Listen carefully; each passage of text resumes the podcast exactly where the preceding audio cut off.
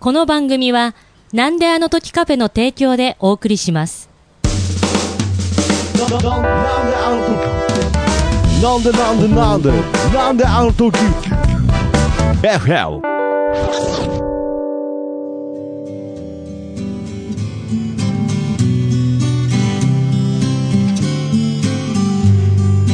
君の笑顔が素敵です。君に笑顔が似合うから。江口明の音楽屋は今日も始めます。はい、ということで、私、なんであの時カフェのマスター、徳松武史とアシスタントの。ひじやんです。よろしくお願いします。くお願いします。よろしくお願いしますということですね。まあ、このアーティスト、江口明さんがですね。まあ、主に名古屋を中心に活動するアーティストの方と。はいまあ、いろんな話をして。そうもね。名古屋で何が起こってるなるほど。ちょっと分かるといいかななるほど。音楽の、名古屋の音楽の歴史というかね、今何が起きてるかという部分で、まあやっぱりさまざまなね、はい。アーティストの方に参加して、やっぱりその今名古屋で何が起きてるのかという部分を聞いていきたいので、はい。今日もまた新たなゲストの方に来ていただいておりますので、江口さんの方から紹介をよろしくお願いします。今日のゲスト市井大輔君です。一大輔です。よろしくお願いします。よろしくお願いします。いやーということで一大ですけど なんかこうね本当にいろんなこうまあキャラクターというかこうジャンルのアアーティストの方がねゲストに来てくださるんですがまたちょっと市井さんは今までにない雰囲気をお持ちの、そうあの前にもねここやってくれたあの犬塚健二ってはい。ベースやる子、はい。彼からあの今度、えー、市井大輔っていうことをライブやるよってはい。いう案内をもらって、で聞きに行ったローズマリーハートっていうラはい。イブハウスね、東別うにんですね。でそこで初めて僕もああこういう人いるんだ。あ初めてこういう人いるんだって言って、でもう次の瞬間にポッドキャスト出てみたいなね。帰りには。帰りにはもうポッドキャストなんか最近もうやり口が僕に似てきましたけどね。なんかもうお客さん捕まえちゃポッドキャストに出してっていうねまあだから市井さんとしては何やもうほぼなんか目隠しされた状態で連れてこられたぐらいな感じですがまあねいやいやありがたいですよえーああいやいや市井さんのこの音楽のね、えーいろんな歴史の話聞いていきたいんですが若いんですねそうですねいやいや、ね若くはないですけど。僕ら結構ねああ56市井さんはちなみに今おいくつなんですか？えっと、三十七で、今年三十八になるなるほど。年なんです。だから、はい。そのご自身的にはもうそのそうですね。そんな若いという。若くはないですいね。やいやけどもう見てください大先輩が。もうこの辺のね、もうもうそれは大先輩から見たらまだまだ若若造ですか？もう本当にねまあけどそういう形でまあけどこれ何かきっかけがあってまたつながっていくという感じですけれど。ちいさんはまあこうファッションもねなんか本当に素敵で、いやいやいやなんか本当になんかねかっこいい方なんですがもともとその音楽を始めたのっていうのはいつ頃になるんですか？えっと、音楽を始めたというか。はい。あのー、まあ、歌うことが結構好きで、ずっと。ずっとというか、まあ、あの。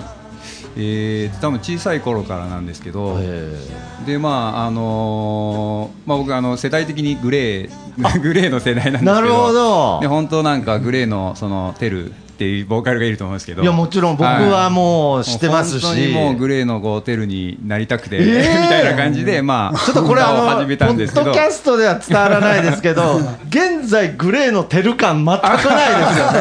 僕あの結構もう本当にもうえ流れるがままになんかちょっと音楽の方向が変わってってるんですよ。なるほど、はあじゃあやっぱりその自分の中で一番最初の強い影響っていうのはね。もうグレーのテルさん。グレーのテルですね、僕もね、まあ、世代で、まあ、ちょっとまたね、はい僕の方が上ですけど、はい。けど僕も聞いてきましたし例えばどういう曲が？えーとまあ一番初めはやっぱりそのハウエバーハウエバーもベタなんですけど いやこれ僕ちょっと今いつもと逆現象が起きてて気持ちいいぐらいです。いつもねあのみんな先輩方のそのあの時聴いてたよなっていう曲の時意外に僕実はポカンとしちゃってるんですけれどもう今「However」って言った時の江口さんのポカンと。知らないね。江口さん「なんで僕 However」知らないんですよ。中学校の時とか、そのビートルズ好きとか言ってる人に対して、まあ、あのすごいあの不謹慎とかそういう感じじゃないんですけど、はい。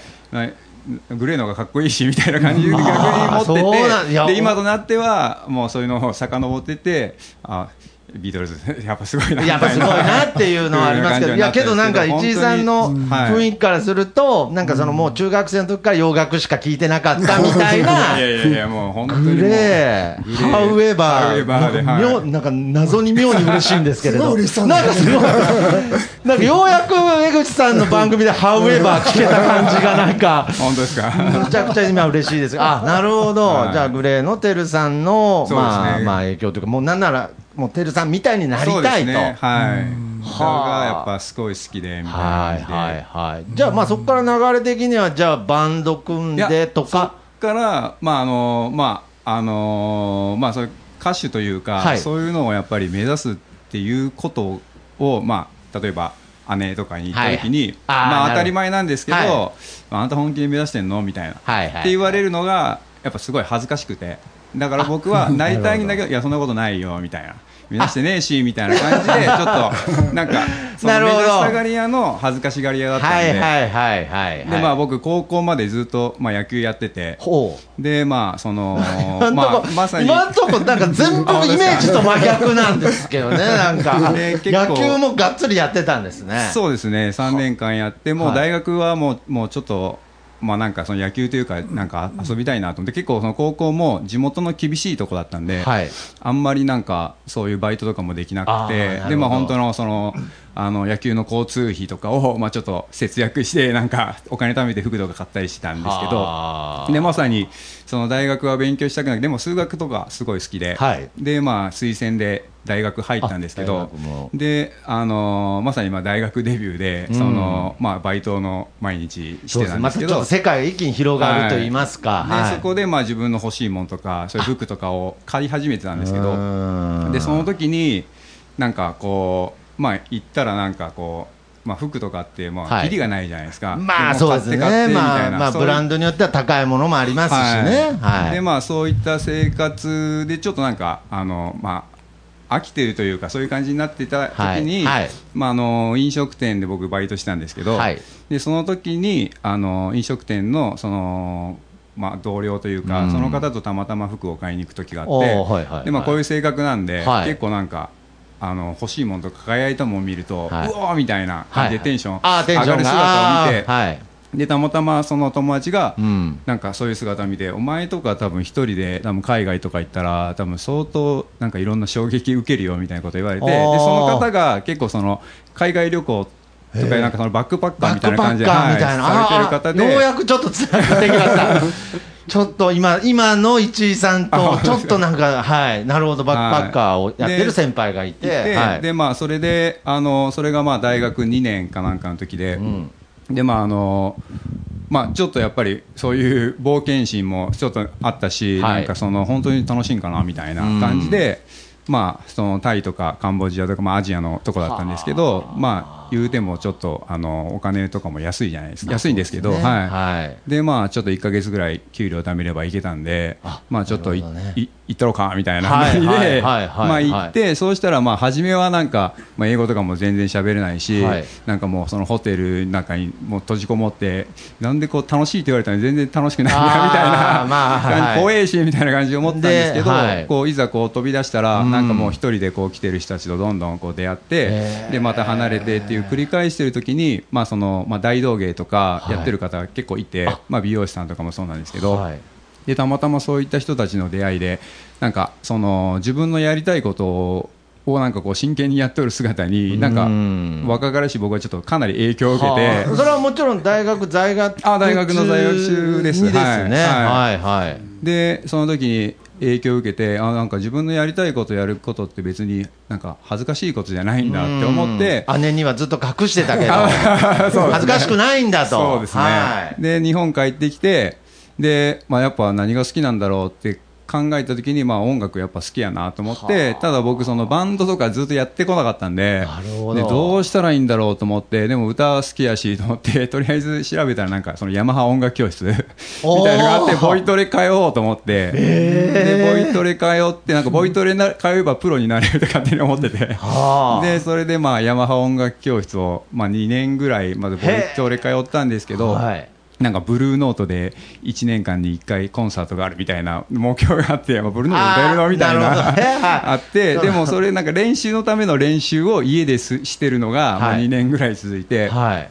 でまあそんな時にまあ通ってる方が、あの通ってる方っていうか僕と一緒に一緒というか、あそうでですあの個人レッスンだったんですけど次にいるとか発表会の時とか知り合うじゃないですか。その人があのなんかそういうゴスペルとかほあのーなんかのりたけの森ってあるじゃないですか、はいあすね。そこのなんかそのイベントやってる人で,、はあでなんか当時なんかゴスペルブームだったんですよ。なんかそういうゴスペラーズとかもそうですペラーズとかはい。が、あーヒットしてた時ですね。でなんかみんなでこう歌ってるの楽しそうだよみたいな、はいはい。ででそのなんか東山のヤマハ音楽教室がなんか一番なんかその有名というかあレベルが高いみたいな感じで言われたんで。まあここからだと近所ですね。あそうですね。はい。でなんかその時もうね、その練習のための練習の毎日だったんで、はい。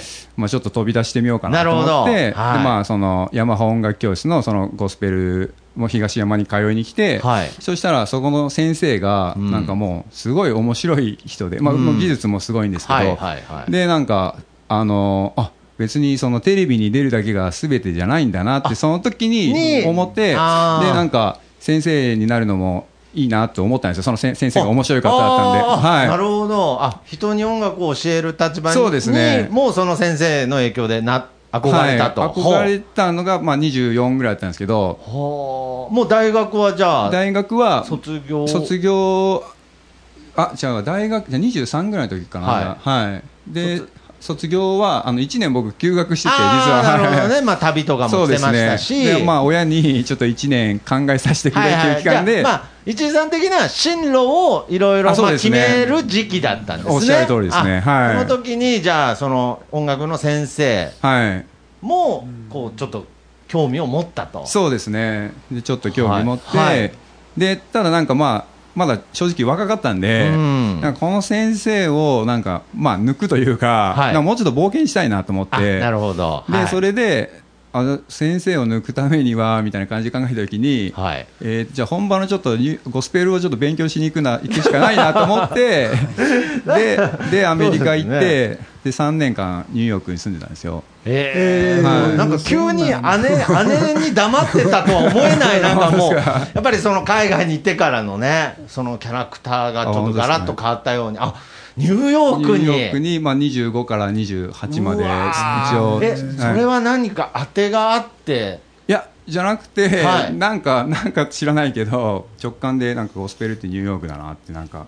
ニューヨークじゃないんですけどた あだただえゴスペルはいといえばニューヨークじゃないんですか、今思うと。今思うともっと南部というかあーなるほど。そっちの方の方行えけどニューヨークだだって思って、はい。単身でニューヨークへ。そうですね。はい。でもともと1年の予定だったんですけど、はい。まああのまあいろいろあったというかはい。あの向こうで、まあ、ついついて、まあ、5, 5ヶ月か4ヶ月ぐらいに、はい。まあ、あのヘイトクライムって言って、はい。あのまあ、襲われたんですよ、黒人に。で、僕、その歯とかも4本折れてるんですけど、顔も。で、それで、まああのーそのたまたま海外旅行保険入ってたんで、はい。まあ、そこで治療費が出るってなって、はい。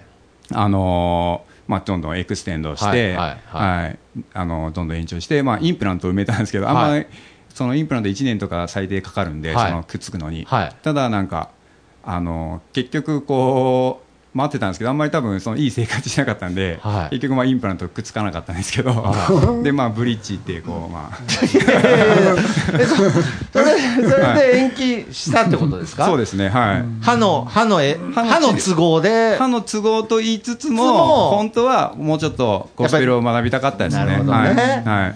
はあ。なんか正直その初め3ヶ月、その3年行く前にはい。3ヶ月行ってたんですよ、あ。あの旅行というか、はいはいその時に、あのーまあ、その時飲食店で働いてたんですけどその 3, 3ヶ月働く前ですね、えーはい。であのーあのー、3ヶ月行って帰ってきてでまたその飲食店で働いたんですよ、はい。でその時にオーダー取る時に、はい。外国人のお客さんが来て、はい。であじゃあ外人来たからちょっと一流君行ってよみたいな感じで言われてちょっとね3か月行ってたからはい。英語いけるでしょ、はい。みたいなはい。で行ったんですけど全然僕英語喋れなくて。逆になんかむしろその他のなんかスタッフで英語喋れる人がいいやーなんてで？すげえ恥ずかしいなと思って なんで次行く時わはまあ英語じゃなくてもうん。なんか自分の中でなんかやりきったっていうものをあってからやりきったものを得てからちゃんと帰国しようと思って。はい、はなるほど。い、はい、それがまあ3年かかっちゃったかなっていう。3年は間ニューヨークで、はい。えーじゃあもうむもちろん向こうでお仕事もしながい、らそうですね。初めの1年はもちろんそのお金貯めてたんで行かなかったですけど、はい。あの途中からまあそのお金なくなって、はい。まあ、そういう、どはい、どこで働くんですか？もうめちゃくちゃ僕クビになりましたからね。そのあ。英語喋れないんで、はいはいあのはいキッチンでずっと働いたりしてたんですなるけどほどしかもニューヨークってやっぱりまあその街中じゃなくても、はい、家賃とかも高いんじゃないですか？家賃は高いですねやっぱり。そうですよね、はい。そこで3年間、はい。ゴスペルの勉強をしながら、そうですね。なんで、まあ、正直、あのーまあ、地球の歩き方って多分はいご存知かもしれないですけど、よくね売ってますね、はい本屋さんに、まああそこで、まあまあ、全然英語とかも初め喋れなかったんで、はい。そのまあ、地球の歩き方の一番大きい教会はい見て、はい。ここだと思って。でそこに、まあ、その日曜日にミサがあるって言ってあで行ったらもうやっぱ観光客がすごいいるんで、はい。もう全然入れさせてもらえないんですよ、はい。ノーノーノーみたいな。はいはいはいはい。でそしたらなんかあのウェンズデー、ウェンズデーって聞こえてきたんで、はい。でよく見たらその木曜日もなんかミサをやってるっていうかそのそはい。の礼拝をやってるってなったんで、はい。あじゃあ水曜日ちょっと行ってみようかなって言って行ってでそれで見に行ったらやっぱすまあ空いてたんですよ、はい。でそこで歌い終わった後に、まあ、あの I want to sing しか言えなかったんですけど I want to sing って言い続けて、そしたらトゥモローリハーサルって言われたんで、はあじゃあ明日リハーサルなんだと思って、はでそこでまあ行ってあでまあ正直まあ何何回かはこうちょっと通う覚悟はいたんですけど、はい。そしたらまあまあ1回目でなんかウェルカムって言ってもらって一緒に歌うことになって、あそうですねリハーサルの後にまああの歌わせていただけることになってでまあ日曜日からなんかそのローブ来てでその まあ外国僕一人しかいなかったんで日本人。はい。はいはい。ででさっきの話じゃないですけどはい。結構そのなんかちょっとあの話のスピード感がちょっと速くてなんかもうついていけないぐらい壮絶なストーリーがトントントンってすすごいですね。あでまあ、結構大きな教会で、はい。あのまあ、その地球のあり方に多分載ってるぐらいのだったんで、でもうなんかそのメトロポリタンミュージアムメトロポリタン美術,、はい美術館っていうはい。世界最大の美術な館はい。そこでのなんかコンサートがじあるとか言言ってたんですよ。でそれでそれが12月だったんですけど、はい。でもどう考えても僕出れ一生頑張っても出れないとこだったんで,、はいでまあ、それに向けてのこうリハーサルをずっとやってて、はい。でその1週間前に僕1週間前っていうかまあ2週間ぐらい多分前だと思うんですけど、はい。に襲われたんですよ。うわー。ただあのどうしても出たいから、はい。もう歯が折れてもこう麻酔打ちながら、はい。出ましたね。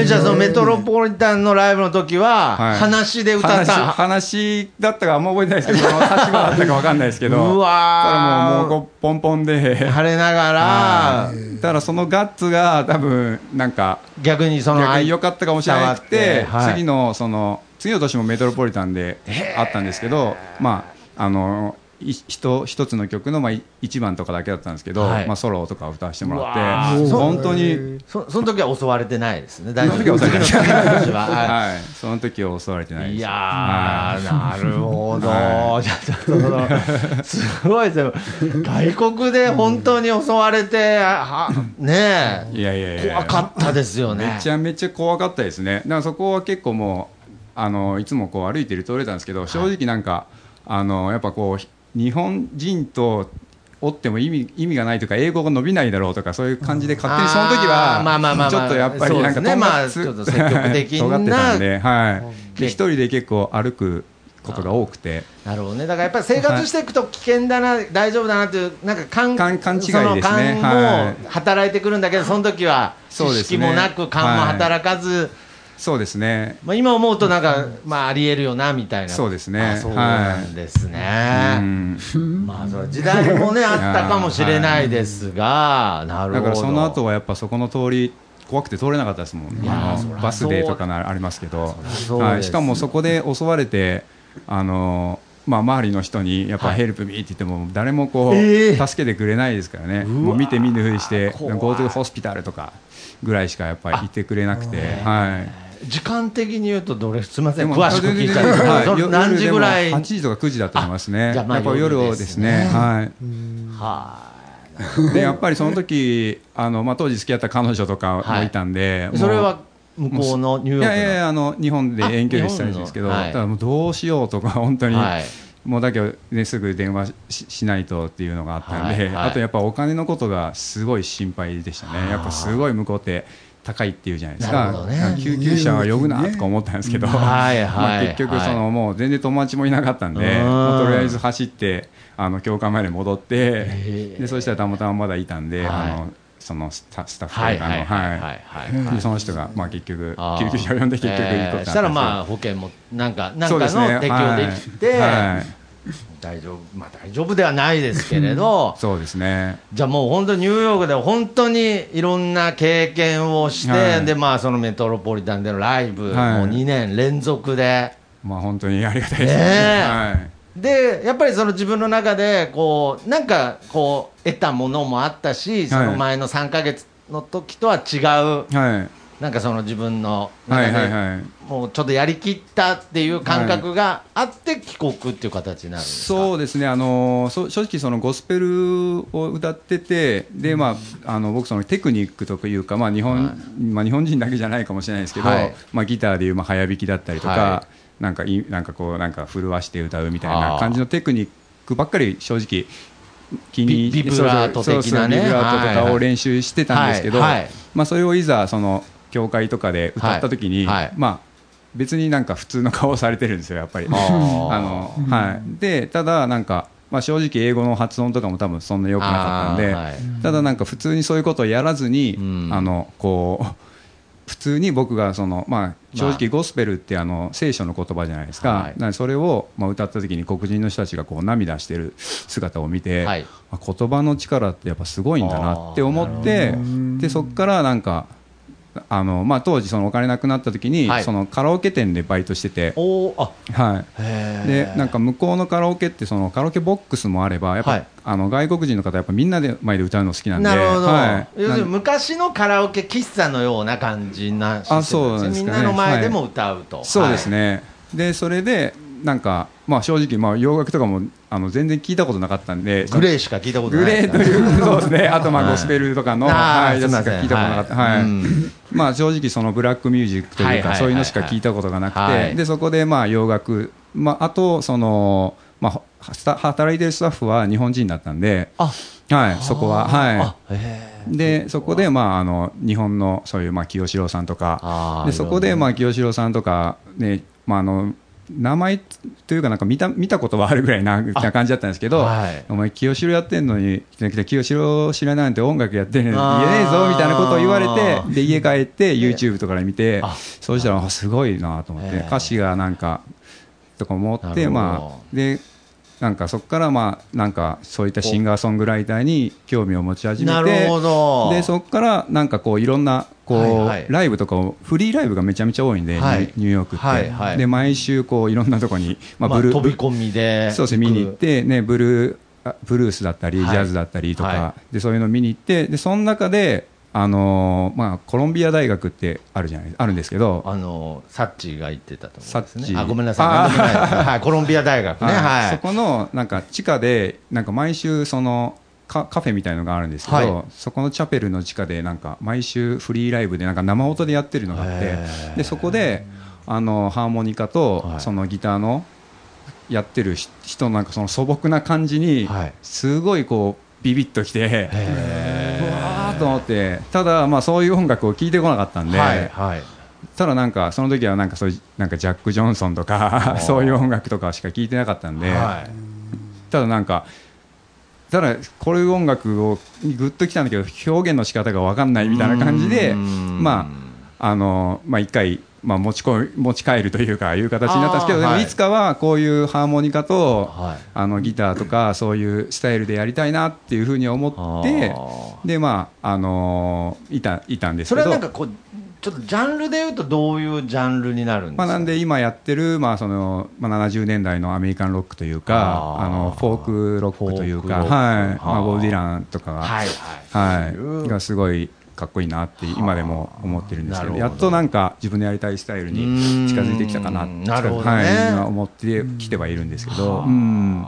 でそれでなんか日本語だったらもう100%自分の言葉で表現できるなと思って、はい。で英語だったらやっぱ言うてもそんなには喋れないんで、まあ、日常生活は結はい構普通にね、送れるようにはなってますよね。なんで、やっぱ日本でちょっと曲作ってやりたいなと思ってまあ、帰国してっていう感じですね。あはいそういうことなんですねはいちょっと長すぎて。いやいや、とんでもないです、もうむしろなんかぎゅっと喋ってくれた感じですけれど、はあとはまあそのヤマハの先生ももう超えたなっていう、なんい。いや、かそんなことを、ああそうですね。はい。えーじゃあまあ日本に戻ってきて、じゃあ音楽活動をしていこうっていうことですよね。そうですね。はい。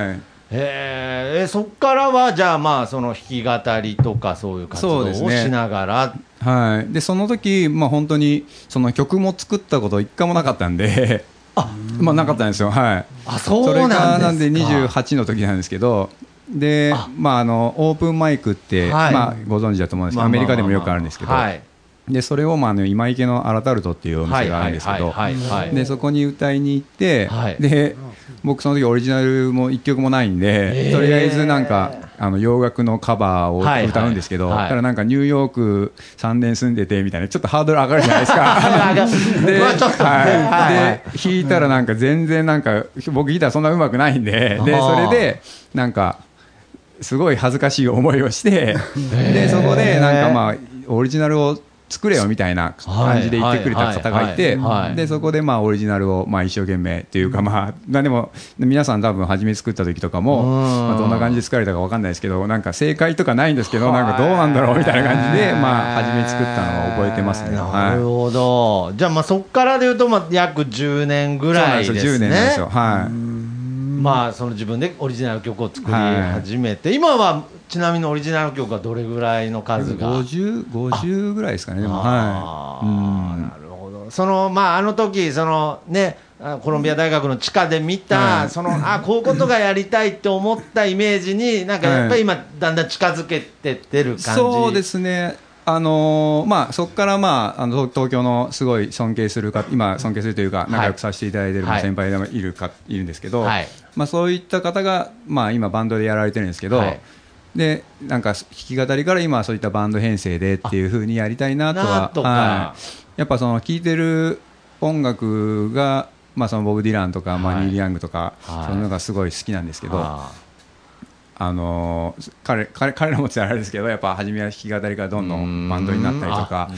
してるのがっていうわけでもないんですけどなんか本当にただ単純にかっこいいなと思ってバじゃあまあ今度は、はい今後はまあバンド編成でも活動していきたいしたいなとは思ってますね。まあけどそのはい中でまあ犬塚さんとねっていう流れでまあ今日に至るってことなので。そうそうですか、はい。なんかね、まあ、僕としてはなんか途中ね、ハウエバーかなんかどんどん離れてっちゃって、なんか結局また一人きり、僕だけハウエバーみたいになっちゃいましたけれど。あそうですか、あ大丈夫ですか、石原さんもハウエバーは大好きですか、あなるほど。今やっぱりニューヨークはまた行こうっていうのはあるの、あでもやっぱ行きたいですね。はい。そっか。うん。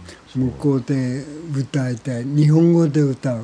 まあ歌いたいのもそうですけど単純にやっぱりなんかその映画とか見ててもなんか例えば今回「サマー・オブ・ソウル」っていう、あのちょっとアメリカの黒黒人の映画が今やってたんですけど、はい。それなんかもう舞台がももろにハーレムだったんでー。もうすごいなんか懐かしいなというかうん。そういう映画とか見ると特に行きたくなりますね、まあ、知り合いとかも、そうですね、はい。まあ向こうへ行けばやっぱ歌う機会歌いはたいなとあるはありますね多分。多分ありますね。はい。うんまあ、なかなかね、今こう、行き来がね、難しいご時世ではありますけどね、うん。そうだねね。まあけど、やっぱりん。ニューヨークっていう、まあその3年間っていうのは、もう市井さんの中では、もう本当に、ぶやっぱ大きもういですね。核となっている部分ですそうなん。だね。あー。江口さんって海外とか行かれたことあるんですか？僕は東南アジアだけ。あ、えー、東南アジア行った時もやっぱ江口さん歌歌ったんですか？歌ったのもあるよね。あー。あの東ティモールいたのはね。あの日本とティモールの文化交流会っていあうんで向こうのシンガーと僕らと一緒に一緒に。コンサートやったけどね。やっぱりこの音楽が、まあ、言葉が通じなくてもっていう部分ですね。音楽ではつながれるという。ああ確かにそういうとこあったね。いやーやっぱり市井さんでもやっぱりその音楽っていうものがあったからそういうきっかけとかあってやっぱりそのうん。ねそれがなかったらなかなかこう一歩踏み出すのとかもね。やっぱり僕もね藤原さんやっぱりニューヨークって言ったらめちゃくちゃ憧れねありますけど憧れるよね。一人で行けって言われたらねなかなかなかなかちょっと。あの行った時もね、はい。僕は日本語でしか歌わなかったんだけど、はい。向こうの人があの一曲「翼」っていう曲を歌った時に、楽屋へ来てくれてであの曲は何を歌ってるのって聞きに来てくれたへねー嬉やっぱメロディーでなんかそうですね。感じてくれて、うんで言葉の意味も知りたくなってうん聞いてそういうこともあるね。そうですか、まあ、英語だったらねやっぱりそういう文化接触する機会あるもんね、きっとね。そうですね。まあ、見た目。いやいやいや。いやね。今もうアメリカンな感じ。そうですね。はい、うん。いやーだからまあじゃあ今歌う曲も基本的にはその、さっきの日本語で歌っていきたいなっていう話もしてましたけれど、はい。基本はじゃあ日本語がベースでそうですね。はい。やっているうん感じですね。そうですか。まあじゃあ、まあ先ほどもね、聞きましたけど、まあ名古屋とか、はい。まあなかなか今難しいですけど、東京でも歌ったりしはい。ながらうん。活動を続けられてるっていうことなので。いやもうちょっと今回はね、このポッドキャストっていうね、またちょっとなかなか参加する機会というか、あれなかったとは思いますけれど、やっぱりこうやって、なんか今までね、こう市井さんみたいなタイプの方のゲストはいなかったんですか？はい、そうですね。ね。はい。なんでまあちょっとね、またいろんな面白い話が聞けたかなということで、またそこから広がっていくといそうですね。うんいやだからこうやってね、江口さんがまた、いろんなところでいろんな人を捕まえて連れてくるというね。ありがとうございます。なんかもう本当に。よかったじゃあ、市井さん、早速じゃあ今回、ちょっと生歌も聞かせていただけるということなので、ありがとうございますすいませんが、スタンバイの方、はいお願いいたします。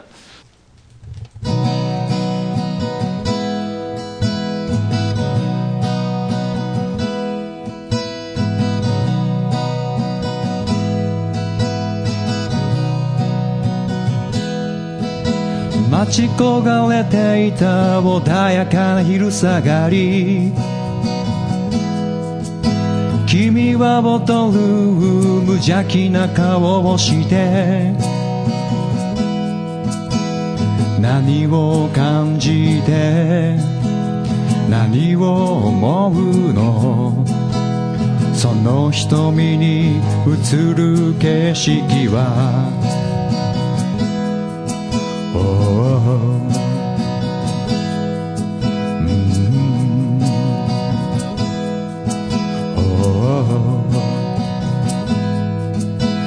待ち焦がれていた穏やかな昼下がり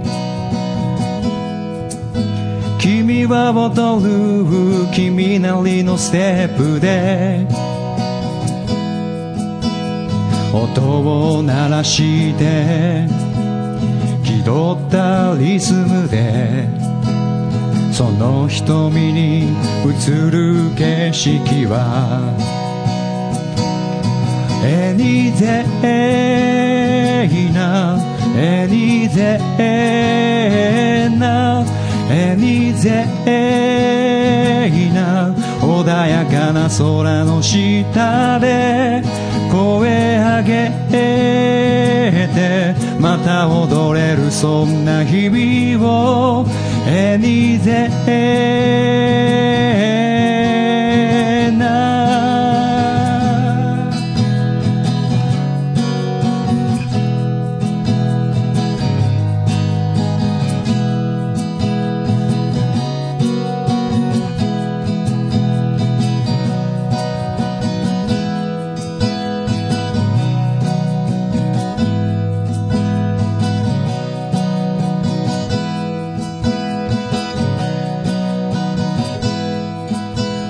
待ち焦がれていた穏やかな昼下がり。君は踊る君らしいイメージで。何を夢見て何を描くの。その瞳に映す景色は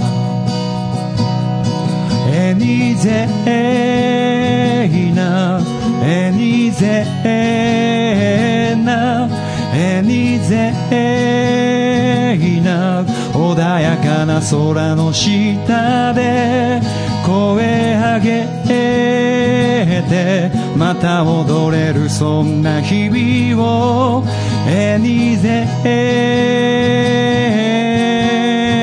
ナエニゼナエニゼナおおエニゼナ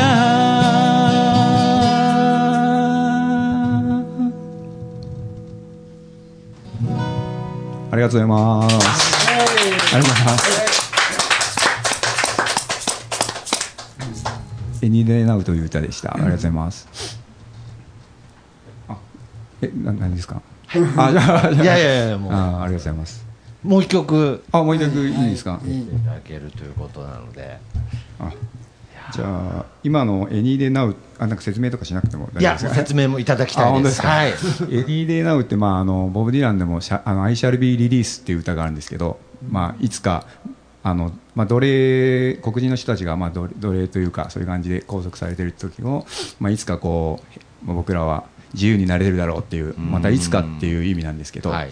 エニー・デナウって。なんで、まあ、コロナの収束することを祈ってまたいつかあのこの歌は4月ぐらいにできた曲なんですけど、はい。あのちょうどなんかあのコロナが落ち着いてきて、まあ、僕的にもうそろそろ収束するんじゃないかなっていう思いと、まあ、収束収束をしてほしいなっていいうう思いをを込めてあの収束した頃のことを思い描いでて、まあ、作った歌なんですけど、あーなるほはど、まあね、ちょっとまあ長引いてはしまってはいますけれど、ねはいやっぱりそのいつかまたね、そうですねこ解放されてっていう、い、おっしゃる通りです。はいそういう思いがっていうことですね。いやーけど本当にエグさんこうこうこういうのはカントリーっていうかこうどうすごいね爽やかなまあ雰囲気は簡単ああですね、なるほど。今の曲はね、はいはいはいはい。だからやっぱり一三つもいろんなねやっぱりジャンルをはい通ってきてますからね。まあ、相当多分こあの狭いとは思うんですけどね。いやいやいやいや偏ってますけど、いやいやいやうん。ちょっと次もねぜひ「ハウエバー」みたいな曲を。ボブはいあごめんなさい。ディランとはか、はい。ニール・ヤングはよく聞いた。めちゃめちゃ聞いてますね。ああ、はい、本当、はい。うん。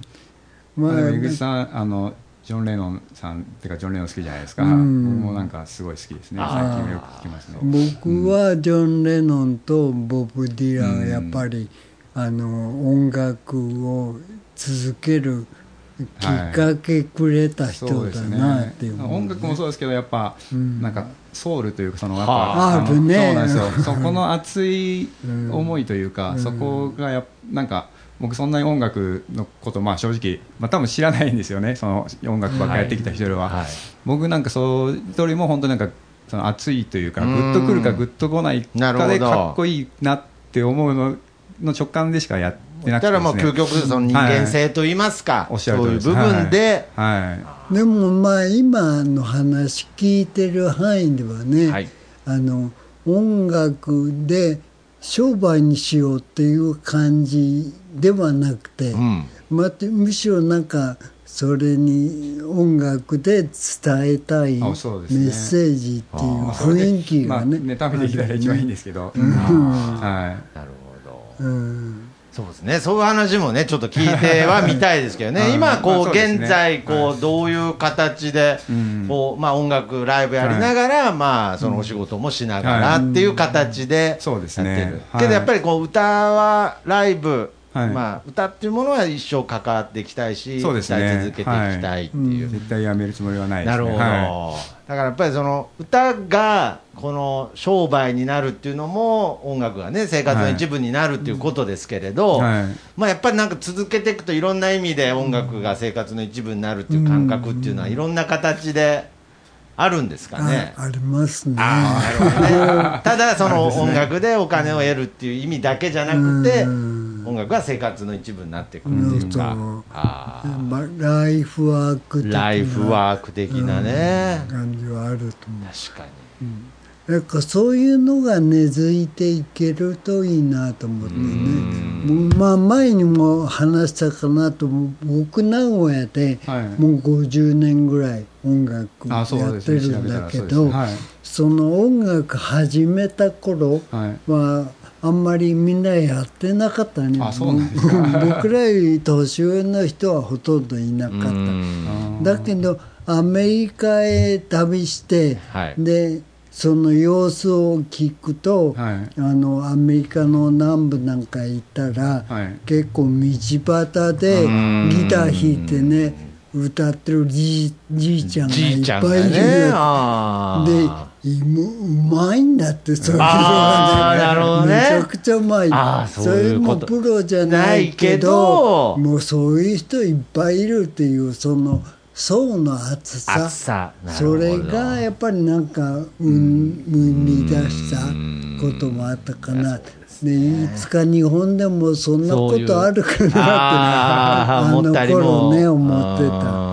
るほど、まあよく言いますよね。ニューヨークなんかだとストリートでやってる人でも、もう本当にもうプロ並みにうまい方たちが普通にいっぱいいるっていう話をだね、からニューヨークへまた行ったら、はい。歌う場所があるっていうのはやっぱすごいなっていううん。いやーそうですよ、ぱりそのニューヨークに渡ったっていう経験があるっていうことがいやいやいや。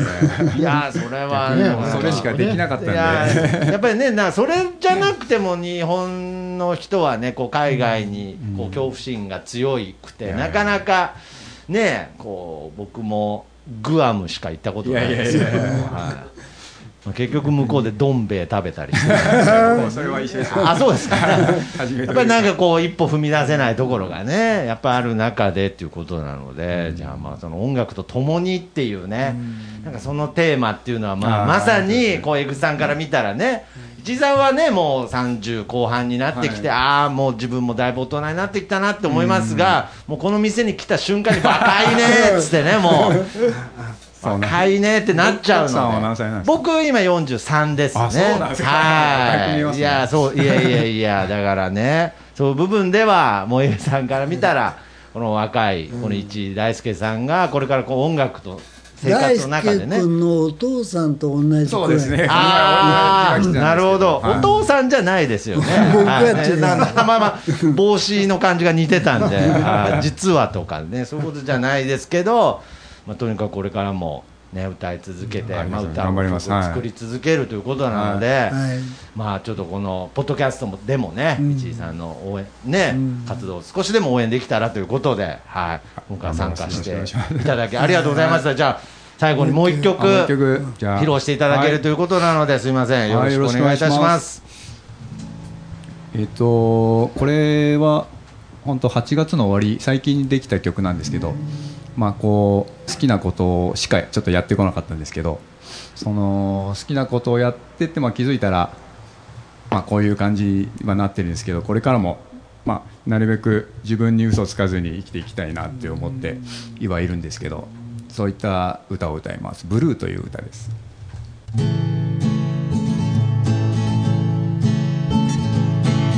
走る列車に乗って行こう。高鳴る鼓動を打ち鳴らして。晴れては曇る心の空を。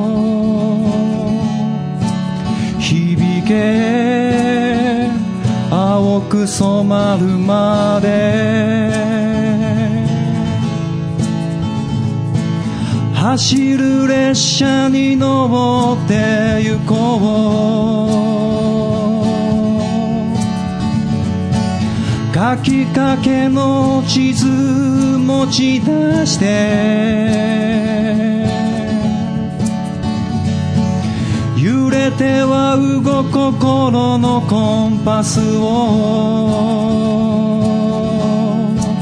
頼りに胸が躍る方へ。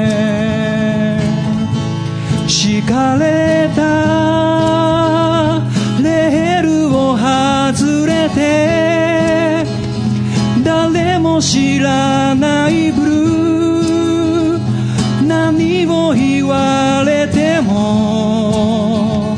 僕は行くのさ。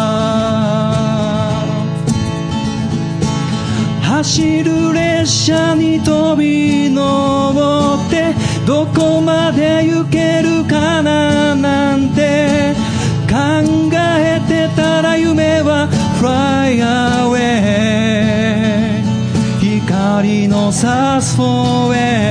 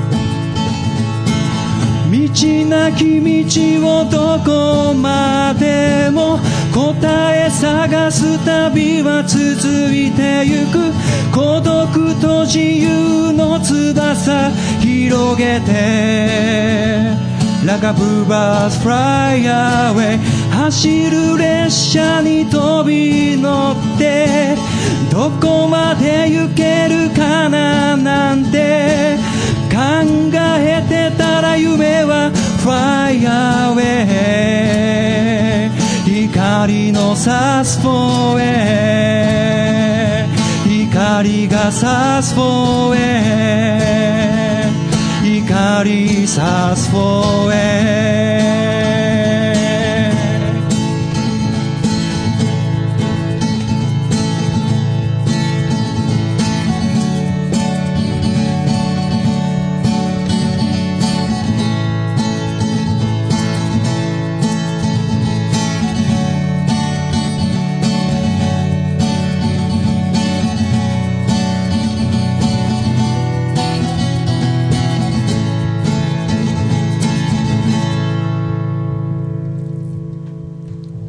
りがとうございます。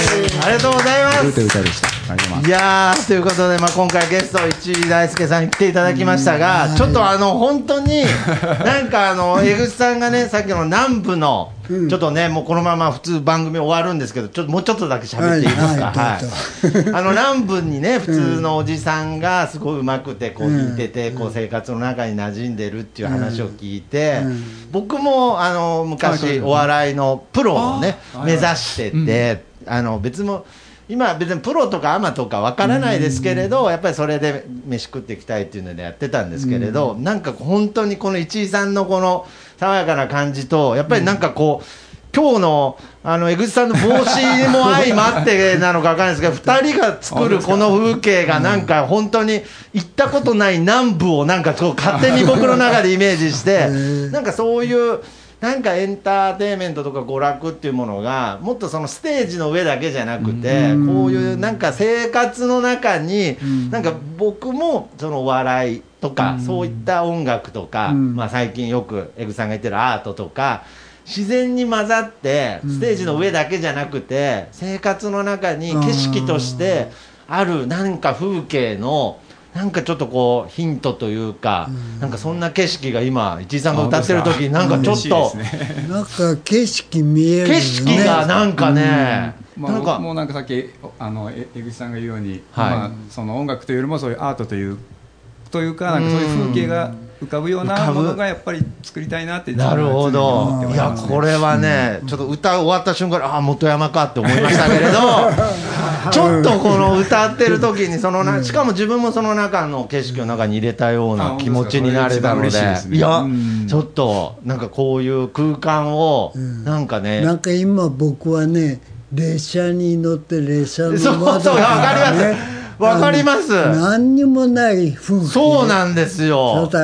ひょっとして同じ景色見てたんじゃないですか、今。僕も実は列車乗ってたんですよ、今。いやーそんな感じひちゃんさんも乗ってましたよね。ちゃんと乗車切符買ってくださいね、ちゃんと。いやーねいやだから本当にこうやって音楽を通して、まあ、こういう状況でも、やっぱりねあの歌う場所っていうのはどこにでもあるんだなっていう感じで、なんかそうやってななんか全てが混ざっていけばなって今強くちょっと思ったので、はい。い。や今回は本当に素敵なパフォーマンス、あとお話ありがとうございました。はい。ということで今回のゲスト市井大輔さんでした、ありがとうございました。星がを見てる。何億年の彼方。キラキラと音を立てて星が夢を見てる。